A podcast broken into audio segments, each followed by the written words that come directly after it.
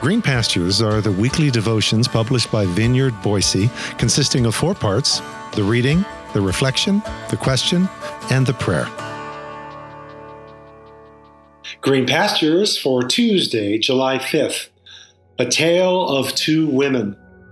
Now, today, once again, you're going to hear me reading, and you're going to hear Rihanna reading her reflections. Today's scripture reading from Galatians chapter 4, verses 19 through 24 from Mike's Amplified Version, which reads My children, for whom I'm once again in the pangs of childbirth until Christ is formed in you, how I wish I could be present with you now and change my tone, because I don't know what to do with you. So let's try this tack. Talk to me, you who are so eager to be tethered to Torah. Don't you hear what the Torah itself says?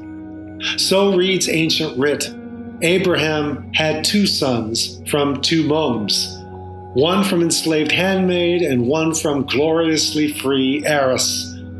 On the one hand, there's the handmaid's tale of birth in the ordinary human way.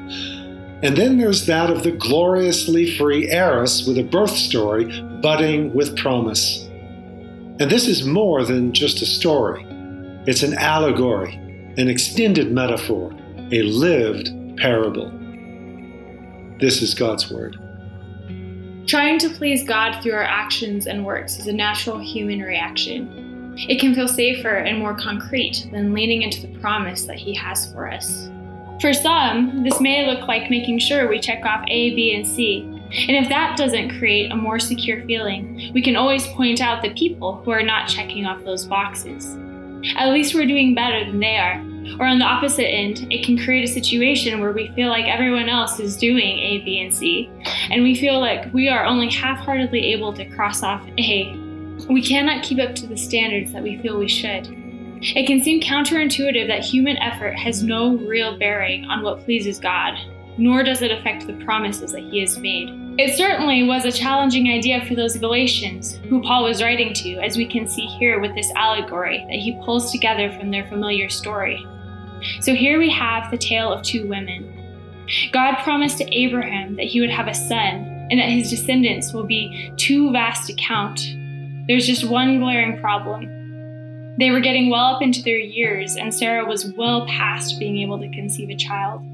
God's promise seemed quite unattainable. Sarah needed to take matters into her own hands. Perhaps another woman's womb was what was required here. Perhaps giving her handmaid to Abraham was exactly what was needed to ensure children and future generations of descendants. But this was not God's intention for the promise, and it wasn't how he was going to bring it about. This is how we are left with two women, one enslaved and one free, with two sons. In Paul's eyes, that perfectly paints the picture of the covenants we find ourselves under. The question is how well we lean into the covenant of promise and freedom. So reread this week's passage in Galatians. That would be Galatians 4 21 through 31. Just choose a different translation and see what pops out that you hadn't noticed before. And then pause for a moment of personal reflection and prayer. What jumps out to you in this story? Where do you find yourself striving to please God? Where do you find yourself trying to bring about God's promises in your own power? Lord, reveal to me the areas where I am not leaning into your promises. Let me not strive to bring them on my own strength. Let me walk in the freedom of the latter covenant, not judging myself or others. Amen.